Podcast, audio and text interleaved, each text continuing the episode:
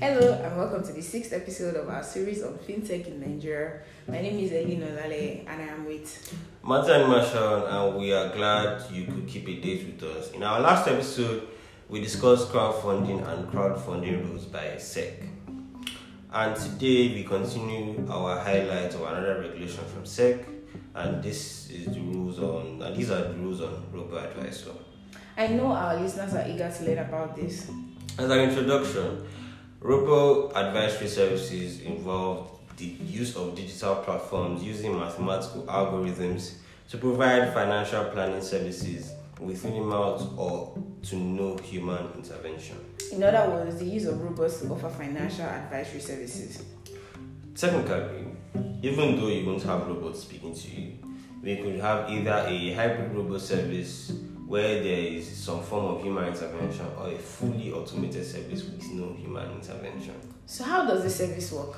Typically, in a robo advisory service, a client is made to answer a set of questions on his risk aversion, financial status, and return on investments.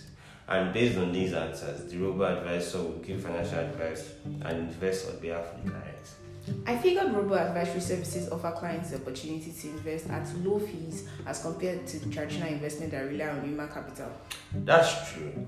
Again, the shift towards fintech for financial investment supports robo advisory services. According to an article titled Robo Advisors by Jake Frankenfield on Investopedia, client assets managed by robo, by by robo services grew to nearly $1 trillion in 2020.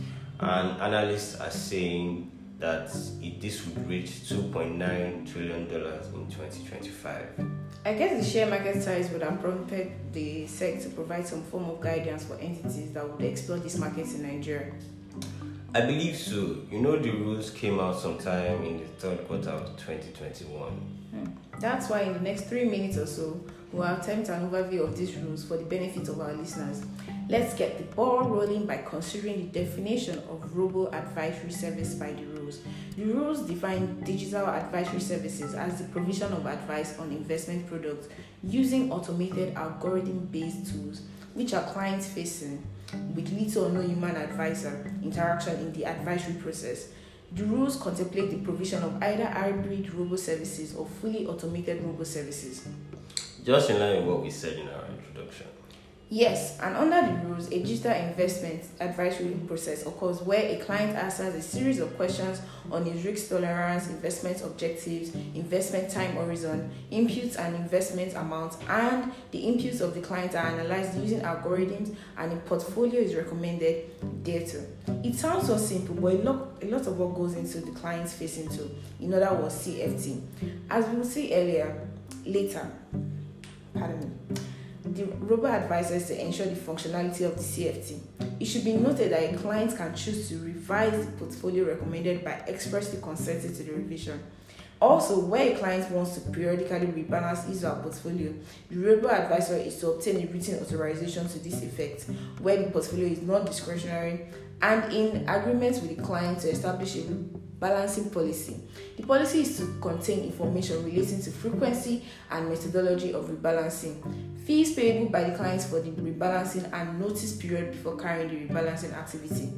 Uh, please hold on. What is rebalancing?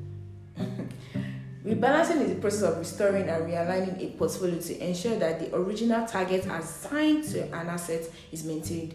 For instance, where an investor has assigned 30% to government bonds, 40% to ordinary bonds, and 30% for stocks, and the stocks performed best during the period, so that its weight in the portfolio increased to 40%. The investor can sell some stocks to buy either the government bonds or ordinary bonds to maintain the initial target. And it could be that the government bond is doing better. The same process will be followed.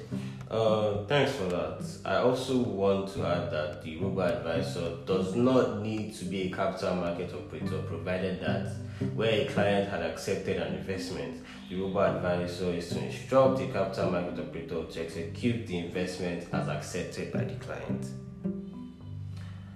That does not mean that a robo advisor cannot act as a portfolio or fund manager, provided it is registered as such with SEC. So if identity is already registered as a portfolio fund or fund manager and opts to introduce the robo advisory service to their clients, it does not need further registration. Now let's consider the regulatory compliance for robo advisors.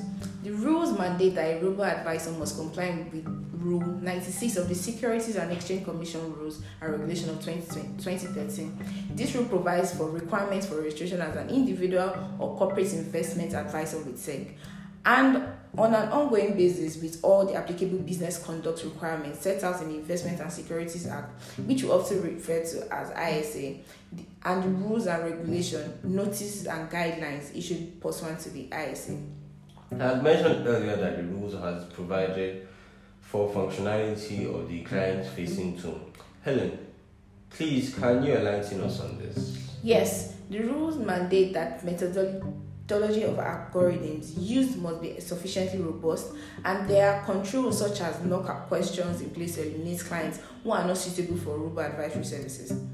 Also, the principal authors of the robo advisor must have experience with fund management and technology, and they need to carry out assessments on clients to see if they have the knowledge and experience needed to invest in complex instruments through the customer knowledge assessment, known also as CKA, or customer account review, CAR. Put, the client must be assessed to ensure the client's suitability to invest through the robo advisor. This is very recommendable you would not want to have clients whose knowledge and risk appetite do not match that required that, that which is required to invest through robo advisor. Yes, robo advisors are to comply with SEC guidelines on technological risk management and also file quarterly reports with SEC on its compliance. The technology risk management guidelines should be referred to as a guide in this regard. Now that now that that's all clear, what's next, Helen? Robo advisors are required to publish the following disclosure statements on the algorithm, conflict of interest, and a risk warning to their clients, and also policies on client facing to algorithm and anti money laundering terror- and terrorism financing. Well, robo advisors seem to have a lot on their hands.